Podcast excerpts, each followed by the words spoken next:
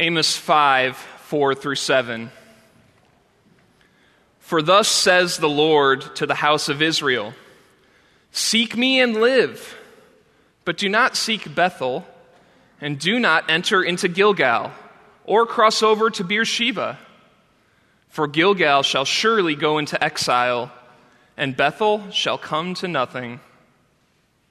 Seek the Lord and live, lest he break out like fire in the house of Joseph, and it devour with none to quench it for Bethel. O you who turn justice to wormwood and cast down righteousness to the earth. This is God's word. Amen. Please be seated.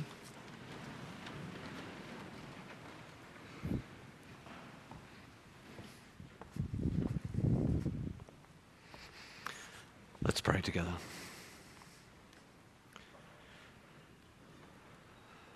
Oh, Lord God, we thank you for uh, the good news about which we've just been singing, how you love us, how you reach out to us.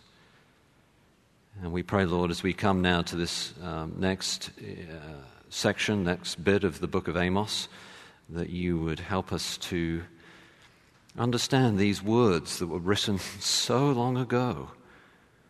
And help us, Lord, to see how they are still relevant today, how they speak today. So fill us with your Spirit and work powerfully this morning, we pray. In Jesus' name, Amen. Well, um, those of you who uh, know me will realize that I'm not um, particularly good at fixing things. In fact, one uh, time uh, in our family that became sort of uh, notorious was uh, our fence around our, our back lot needed to be uh, fixed. And um, we were having some people around the next day, and it backs onto a road, and so it needed to be fixed. And I, I came home late that evening, and it was dark outside, and I went to work to fix the fence to discover the next morning that I had put it upside down which I tell you takes some skill, you know, that's really. Um, well, anyway, one, one time when we were uh, new to Wheaton, uh, we had been very graciously lent a car to drive around, and I was driving around running various errands, and uh, the car broke down. And so I solemnly got out of the car and popped the hood because I know that's what you're meant to do. Not that I would have any idea what was underneath, underneath other than an engine uh, looked inside and confirmed that indeed it was an engine, and uh, then decided I better call someone. So I did, and he came along and discovered I had run out of gas. so that was pretty bad. If you are driving your car and you realize that you're running out of gas, what do you do? You go to a gas station and you fill up the car. Somewhat similarly, it is a basic Christian truth, a basic spiritual reality, that we human beings are made to be filled with God. Our hearts are restless until they find their rest in Thee. We have a God shaped hole within us. We're made to be filled with God. It's a basic spiritual truth. Uh, but the Israelites had forgotten this. In the time that Amos was writing, not only were they not filling themselves up with God, um, they were filling themselves up with other things idolatry, idols. It'd be a bit like going to uh, the gas station to fill up your car, and instead of putting gasoline in, um, putting in diesel. If you didn't have a diesel engine, things would not go well. And Amos here is comparing what happens when you fill up your life with God or you seek God versus what happens when you fill up your life or you seek idols, idolatry. And uh, he, um, in this little snippet from his next sermon, he makes this comparison.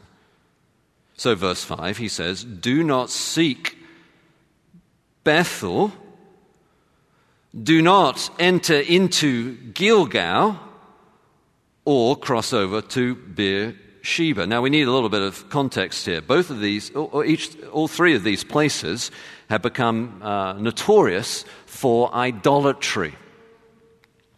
Uh, but it was not always that way. So, a little bit of context. So, Bethel means literally the house of God. And it had been for many years a great center of devotion and what we would call biblical faith. It was the house of God, Bethel. And indeed, it was uh, named Bethel because Jacob, uh, a long time before these words were written, had in his journeys had an experience of God where he had seen heaven open and his, the famous staircase to heaven with angels ascending and, and, and uh, uh, ascending and descending on that stairway. And he said, Surely God is here, and, and called it Bethel, house of God.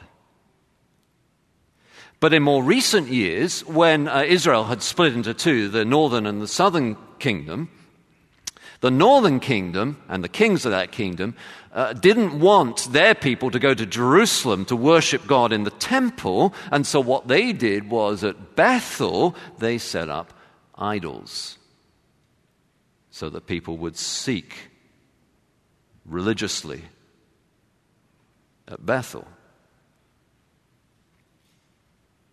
Gilgal was um, along the same sort of lines. Uh, Gilgal, many, many years before this was written, had originally been a place also of devotion and memory of what God had done. Gilgal was the place when, under Joshua's leadership, a long time before this, they had finally entered the promised land and had celebrated their first Passover. So you remember that God's people wandered around in the desert for a long time before they entered the promised land because they rebelled against God. And then when they finally entered the promised land, they celebrated at Gilgal their first Passover, and they said the reproach had rolled off them. And Gilgal means rolled off. And it was a symbol of God's gracious kindness to rescue them. But both these places have become centers of idolatry. You can see this. Amos talks about it in chapter 4, verse 4. He's very um, sarcastically, he says, um, Come to Bethel and transgress, to Gilgal and multiply transgression. Well, there were sacrifices there. Bring your sacrifices every morning, your tithes every three days, but it was idolatrous. Now, Beersheba uh, was not in the north. Um, uh, Beersheba was in the south. In fact, quite a long way south. That's why uh, when Amos is preaching here, he says, Don't seek Bethel, don't enter into Gilgal, but don't cross over to Beersheba. It was a journey for those uh, from the north to get to Beersheba, quite a long way south. Beersheba, a long time before Amos preached this, was the place where Abraham had struck a deal, if you like, with the pagan king Abimelech under God's protection and under God's arrangement, that uh, there would be uh, water and provision for, his, for Abraham and his family. Uh, Beersheba means either the place of the oath, because there'd been this deal that was struck that would provide a place of protection and provision for Abraham and his family, or it means uh, the place of the seven wells, because of all the water there. And it was symbolic of how God, when God's people had been wandering, when Abraham and his family had been wandering through the land, God had protected them. God had provided for them. But again, Beersheba, and Amos talks about this in chapter 8, uh, verse 14, Beersheba become idolatrous too. Uh, he says there, um, those who swear by the guilt of Samaria and say, As your God lives, O Dan, that's the pagan God, and as the way of Beersheba lives, also, therefore, uh, idolatrous. And, and what Amos is doing here is he's saying that, that having an idol in your life, having idolatrous tendencies, seeking Bethel, Gilgal, or Beersheba, has consequences.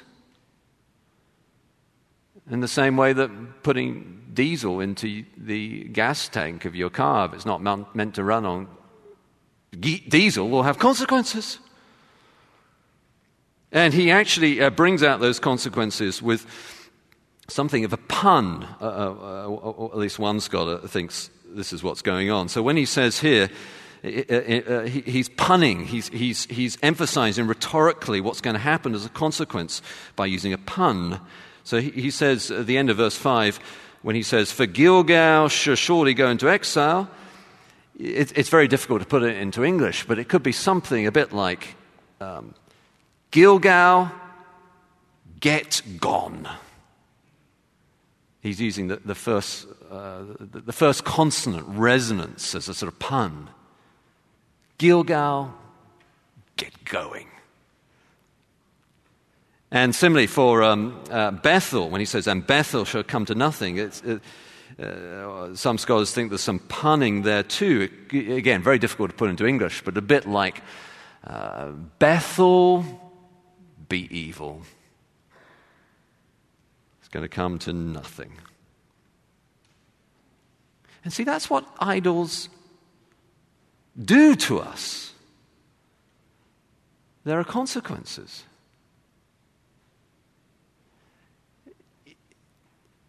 If we worship sex, and if there's any idol in Western society today, surely sex is an idolatrous tendency of our culture today.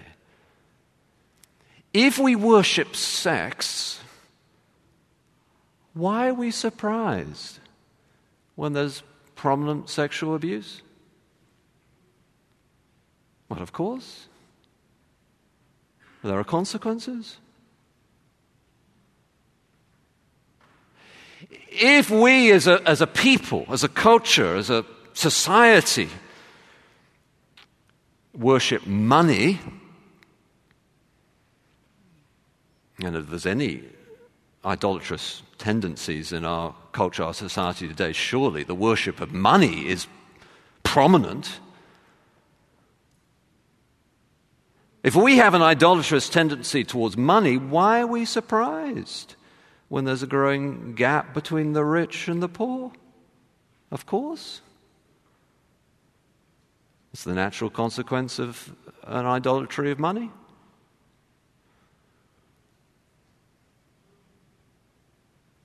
If we as a culture, as a people, society worship power, and if there's any idolatrous tendencies in our society today, that surely is one. Uh, we, we, we, are denying ultimate truth as a culture. There's no ultimate truth. Everyone just has their own idea. It's just a matter of everyone's opinion. And therefore, what's left is power.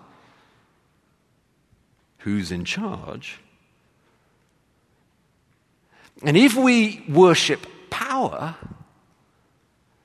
why are we surprised when there's so much injustice? Of course. And actually, that is what Amos is saying. Remember, this, this series is about the good news of God's justice, and Amos is talking about justice over and over again in this book of, the, the, of his and the sermons that this book represents. And you can see there at the end, what he's saying is, uh, verse 7, He's talked about Bethel, Gilgal, and Beersheba and the idolatry there, and what happens when you seek there. Gilgal going to exile, Bethel coming to nothing. But then, verse 7, he says, O you who turn justice to wormwood. Wormwood it was, is a particularly bitter plant that, in a strong enough dose, could even become poisonous. So, O you who turn justice to poison, or at least make it bitter, and cast down righteousness, doing the right thing, living the right way, cast down righteousness to the earth, making it earthy. What he's saying is the injustice of his day, and by application, our day too.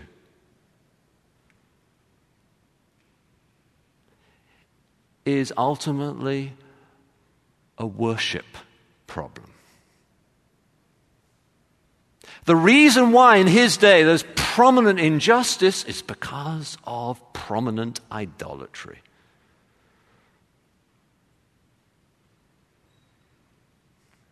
You say, okay, but what, how do I know? It's one thing to call out the idols of of our culture. How do I know whether I have an idol? It's important to understand what an idol actually is. So, an idol is not actually a little statue. That's not what an idol is. An, an idol is more than that. The essence of idolatry is a reversion or an inversion of the creation pattern. So we are made in the image of God. Idolatry is making God in our image.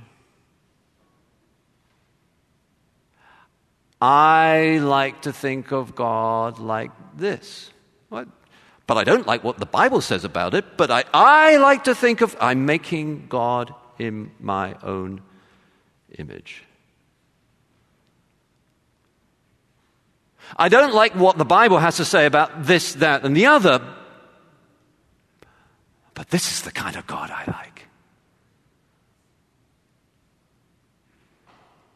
And once you see that that's what idolatry is, you see idolatrous tendencies all over the place. John Calvin said, The human heart is an idol making factory. So then, how do I know whether, whether I have any idolatrous tendencies, whether you have any idolatrous tendencies? Well, it comes down to what you seek.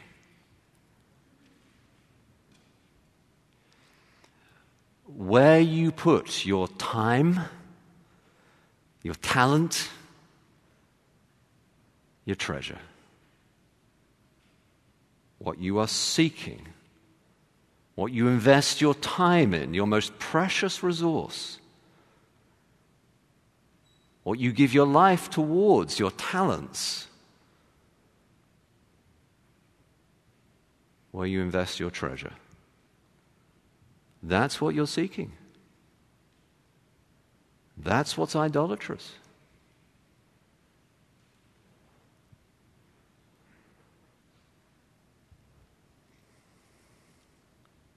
And the thing about idols is that an idol always demands sacrifice from you.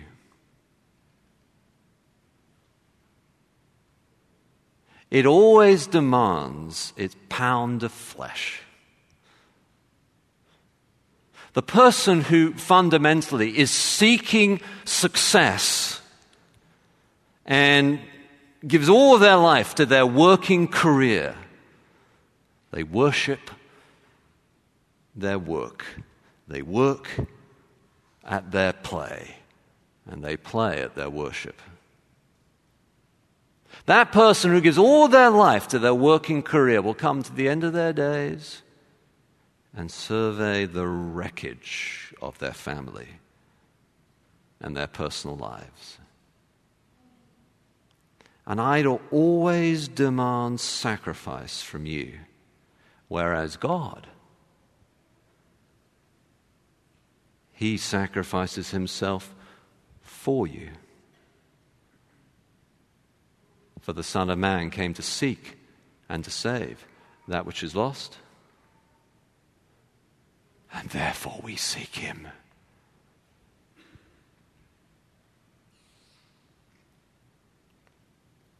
What then do we need to do about it? Well, we need to do what uh, Amos says um, stop seeking Bethel, Gilgal, and Beersheba, and instead seek the Lord and live. The consequence of seeking the Lord is life. Now, fullness of life and eternal life. How do I do that? Well, uh, Jesus, when he taught on seeking, uh, first of all, it is a matter of priority. So Jesus said, Seek first the kingdom of God and his righteousness, and all these other things will be added unto you. So, all the other things that you worry about, all the things that you're anxious about, your clothes, your food, your money, all that, instead of seeking that, seek God and his kingdom Make that your priority, and all these other things will be added unto you. See, we're often asked, What are your priorities? Wrong question. You can't have priorities. You can only have a priority, is what comes first. You can only have one thing first. What's your priority? What's first? Jonathan Edwards preached a very famous um, sermon on that particular uh, passage where Jesus taught, Seek first the kingdom of God and his righteousness, and then all these other things will be added unto you. It's a long and complicated sermon, but basically, what Edwards is saying is he preaches in his congregation to a group of business people. His, his area was filled with business people making a lot of money. So he preached to them. He basically said, Look, what you need to understand is look at it this way God is offering you a contract. Look at it practically. Here's the contract. If you put first, God is saying, my kingdom, you make it first thing for you, my business, kingdom of God, evangelism, church planting, missions, discipleship, the church. You put that first. Here's the contract. I guarantee I'll take care of everything else. The God of the whole universe is offering you a contract. If you put Him first, He'll take care of everything else. It's a matter of priority. It's also a matter of persistence. Jesus said, Ask, seek, knock. It's not a one time event, it's not a one time decision, it's a matter of persistence, keeping on going, not giving up, asking, seeking, knocking over and over again, pursuing God, pursuing what is right. It's not just reading the Bible once, it's reading the Bible each day. It's not just turning up to church occasionally, it's coming along in a committed way. It, it's not just asking one time that God would bring revival to Chicagoland. It's asking over and over again and seeking and knocking. It's a matter of persistence. Ask, seek, knock. Don't give up. Ask, seek, knock. Ask, seek, knock. Priority, persistence. But then, most of all, and most importantly of all, it's a spiritual matter. Uh, the Apostle Paul teaches in Colossians chapter 3, he says this Since you have been raised with Christ, then set your heart and your mind on things above. Or seek that which is above. But it starts with being raised with Christ. Since you have been raised with Christ, that is a spiritual resurrection, new life, regeneration, being born again, a new work of Christ in your life. Since you have been raised with Christ, then seek that which is above. It's a spiritual work, and only God can do it. Now, there's a promise here. As Amos says, or God speaking through Amos, seek me and live. That's the promise. Or as he then preaches what he heard from God prophetically, he says, Seek the Lord and live. As a promise, but it must be something that God does. does. Only He can give you new life.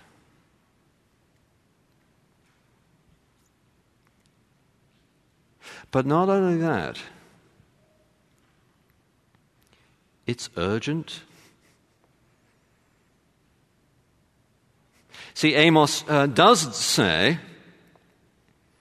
well, uh, seek, uh, stop seeking Bethel sometime and go and seek God maybe next week.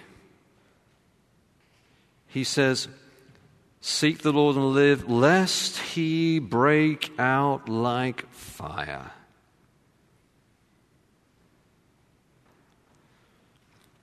You know, when we uh, are driving in our car and the uh, gas tank, the, the fuel gauge says we're running out of gas, we think as we're driving down the highway, well, I could stop off at this gas station, or if I go another five miles down the road, there'll be another, there'll be another place to stop off.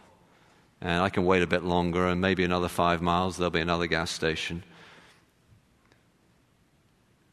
But this is not like that. The, uh, perhaps you remember just a few weeks ago, there was a ransomware attack on the um, pipeline the, the gas pipeline that runs all the way up, five and a half thousand miles or so, all the way up the east coast, and shut down that pipeline. And people became quite concerned that they'd run out of gas. And you got all these news stories of people going to gas stations with their extra little portable fuel tank and filling it up unnecessarily, as it turned out. But there was an urgency. And here, what Amos is saying is this offer Stop seeking Bethel, seek the Lord and live. This offer has a time stamp on it. It's good for today. Who knows about tomorrow? Jesus can return any moment. It's good for today. And therefore, seek the Lord and live.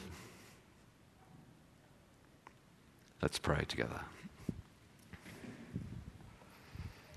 Oh, Lord God, we do uh, thank you for this, your word, and we pray that indeed, yes, we would deal with the idolatry in our lives and instead experience the fullness of life and joy that comes from seeking you.